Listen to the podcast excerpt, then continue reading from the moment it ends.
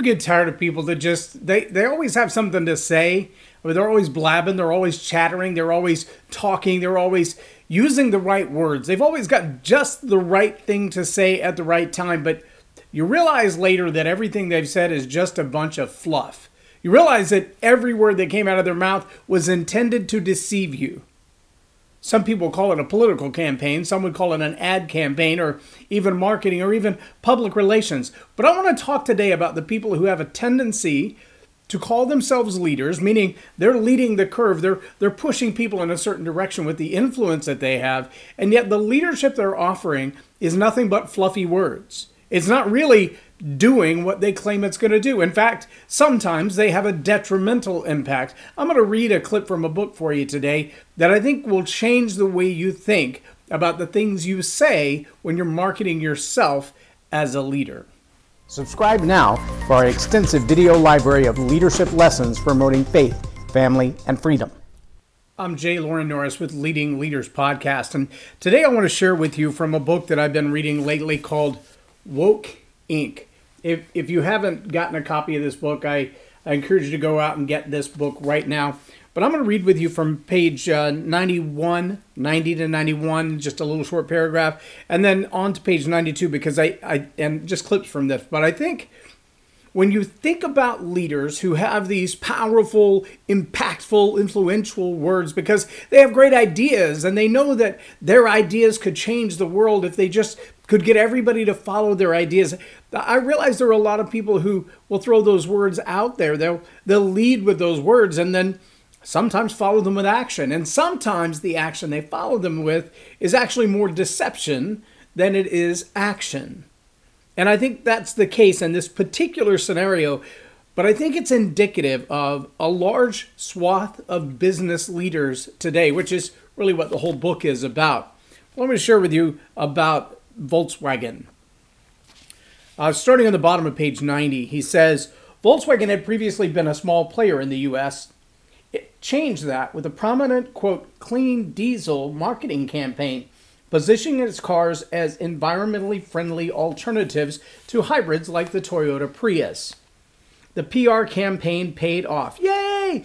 In September twenty fifteen, the Dow Jones Sustainability Index, the D J S I, named Volkswagen the most sustainable automobile company in the world. It had earned a near-perfect score with full marks for codes of conduct, compliance, anti-corruption, as well as innovation management and climate st- change strategy. I'm going to skip down a little further. Now, this is a quote from the actual C E O, Martin Winterkorn. Uh, he had put this whole project together. And in two thousand fourteen, he had successfully steered Volkswagen to the top with his climate-conscious strategy. He said in an annual letter to shareholders, and I quote, "The automotive industry is currently experiencing fundamental change. Look no further than the increasingly stringent C O two legislation or the rapid digitization of vehicles, plants, and showrooms. This costs us a great deal of energy and money, too. But at Volkswagen, we do not see this transition as a threat, but rather as a tremendous opportunity, one that we must and will take advantage of." End quote. Uh, Winterkorn and Winterkorn and Volkswagen did indeed take advantage of the tremendous opportunity.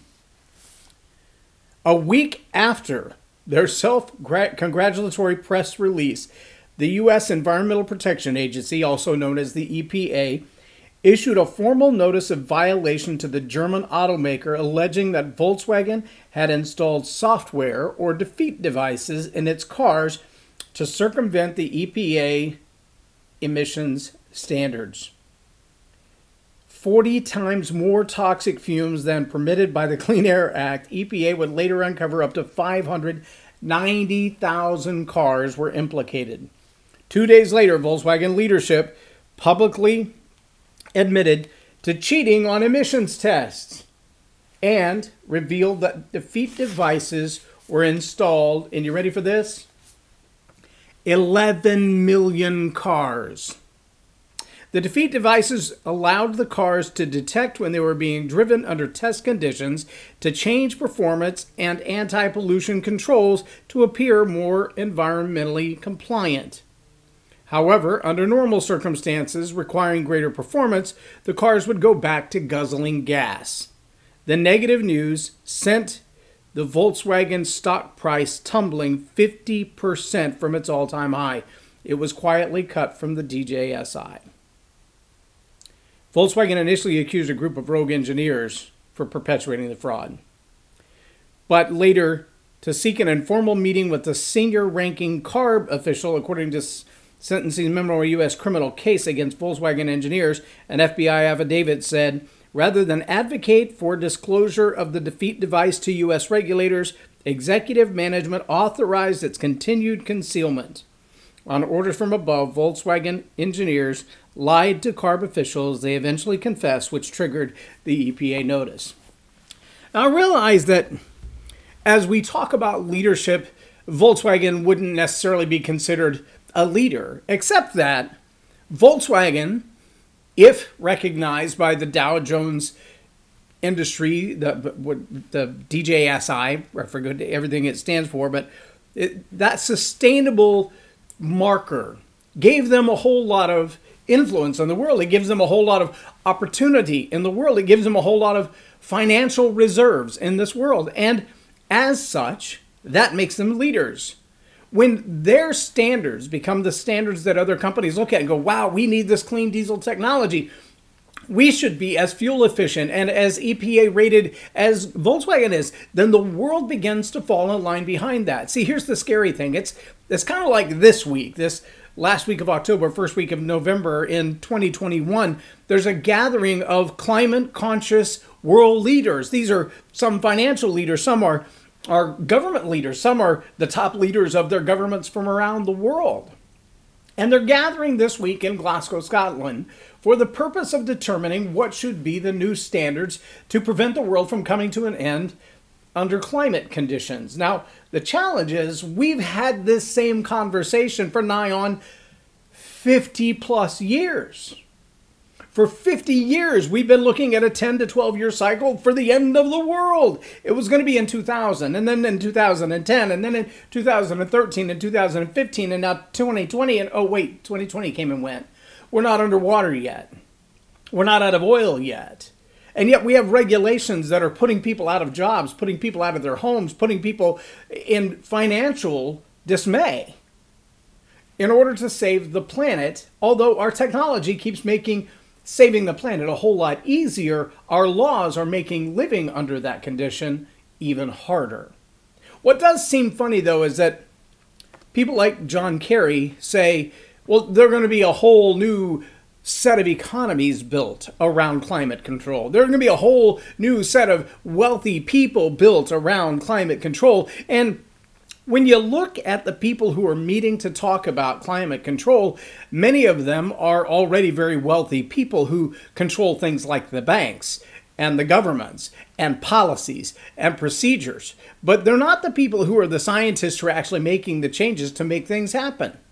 In fact, many of the scientists who've spoken about climate control have been disproven. They've been proven that their theories were wrong, that what they postulated would happen hasn't come to pass, number one. And number two, that much of the data they used, very much like Volkswagen, was intentionally fraudulent. Oh, they were telling us they were going to save the world. They were telling us how much better things would be under their supervision. If, if we just did it the way they wanted it done, it would be so much better. They're leading the world by lying to the world. Not just in the government leadership concepts, but in the world of banking and finance and who can get a loan and who can't get a loan and what kind of car you can drive. And just a little example of that, did you know right now one of the major issues for getting the ships that are sitting in the harbors, some of them not even in the harbors yet, they're still at sea off the coast of California.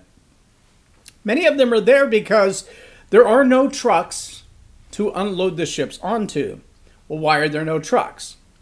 Because Governor Gavin Newsom has made some laws that are some to protect the climate, some to protect the unions, some to protect the state of California from whatever, that you cannot, for example, drive a semi that's older than a two thousand eleven model into the state to go to the harbor to pick up a freight, a sea crate, boxes, whatever it may be. So if you can't get into the harbor because your truck is too old, how many vehicles does that rule out? See, he's also outlawed things like leaf blowers in the mind of consciousness for the climate control. And he's also outlawed things like chainsaws. Yeah, if it's an off-road combustion engine, it will no longer be allowed to be used in California. You can't even sell them there anymore.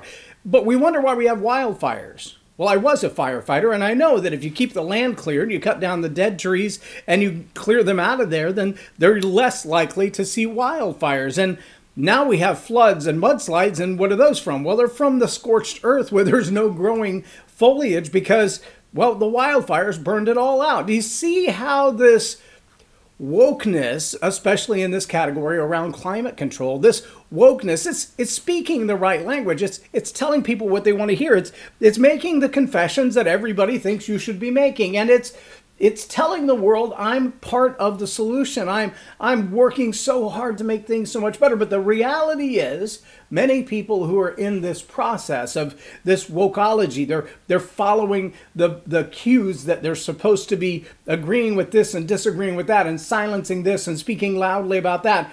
They're not taking the action that they claim to be taking. They've, they've found instead the way to create a P R campaign around it to make themselves more popular, more wealthy. And it is ironic if you look at the airports around where all of these uh, people concerned that the world will come to an end if we don't stop using fossil fuels, um, they're all filled with private jets.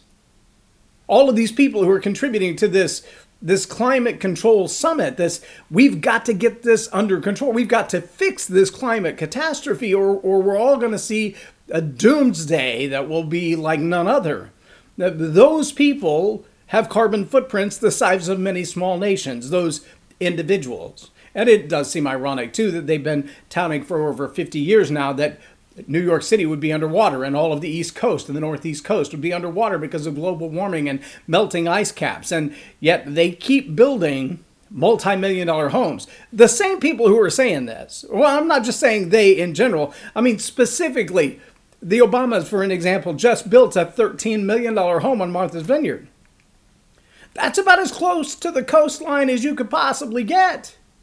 If anything's going to be underwater, that house is going to be one of them. Why would you invest in that?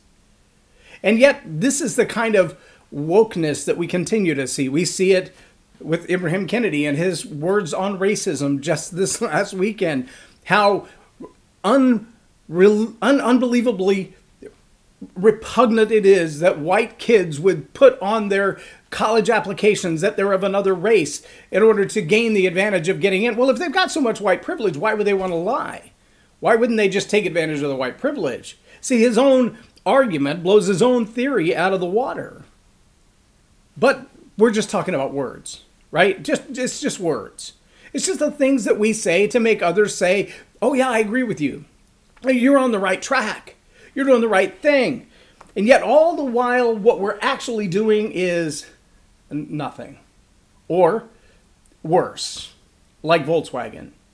Well, they got caught with five hundred ninety thousand cars that were intentionally designed to defeat the same process they were claiming was making the world a better place.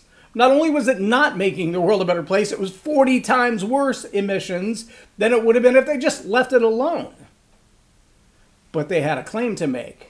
And they had to make themselves famous, and they had to make themselves popular, and they had to make themselves rich. And I just have to wonder if that C E O who pulled off this tremendous stunt actually lost any money in his retirement fund. Was his golden parachute less golden? Was his opportunity to move forward any less? Or does he serve somewhere now in bureaucracy as a genius of master planning? See, that's what we find with a lot of people in the finance world. They've gone from one side of the regulatory fence to say, well, you know, you're you're being too harsh on us as an industry. It, it really shouldn't be like that. It should be like this. And next thing you know, they're actually in the policymaker's seat. They're now writing the laws that they once resisted. And they're writing laws that are more stringent than the ones they resisted. If that's not irony for you, I'm not sure what is, but it does seem to be the case. If you're not effective as a journalist, if you're not effective as a as a banker or or what, you can always join the political parties, right? Or vice versa. If you have an unsuccessful career in politics, you can always move off to private industry where you can begin to put things in play that you couldn't get accomplished as a senator. We see a whole lot of C E Os today who are operating in the woke agenda. They're leading their companies to do what the government doesn't have the legal authority to do. They're they're forcing their employees, for an example, to to participate in things that the employee doesn't want to participate in, and the government can't make them participate in, but the company, well, you can get your keep your job or not keep your job. It's totally up to you. So you have the right to choose, but we're going to make the consequences so severe that you will eventually comply. Listen, if the words that you're using are woke words for the sake of being woke, if if what you have to say, if what you are demonstrating through your ad campaigns or your P R campaigns or your genuflecting to the modern science of saying, well, we're with you, we're with you one hundred percent, we're, we're going to be right there with you all the way, and yet you're not doing anything to actually make those things happen, well, it's time to shut up. Seriously, stop talking. Silence. If what you're doing is talking this woke language, but you're not actually participating by doing something that brings positive change in the world, then it's time to stop talking and start doing. Either participate completely by doing something that brings change in the world, or stop talking about it. We've had enough talking. And yes, I realize that's what I do for a living. But I will challenge you to take action on what you do, because I do the same. I'm Jay Loren Norris with Leading Leaders Podcast for Tell It Like It Is T V. Have a blessed day.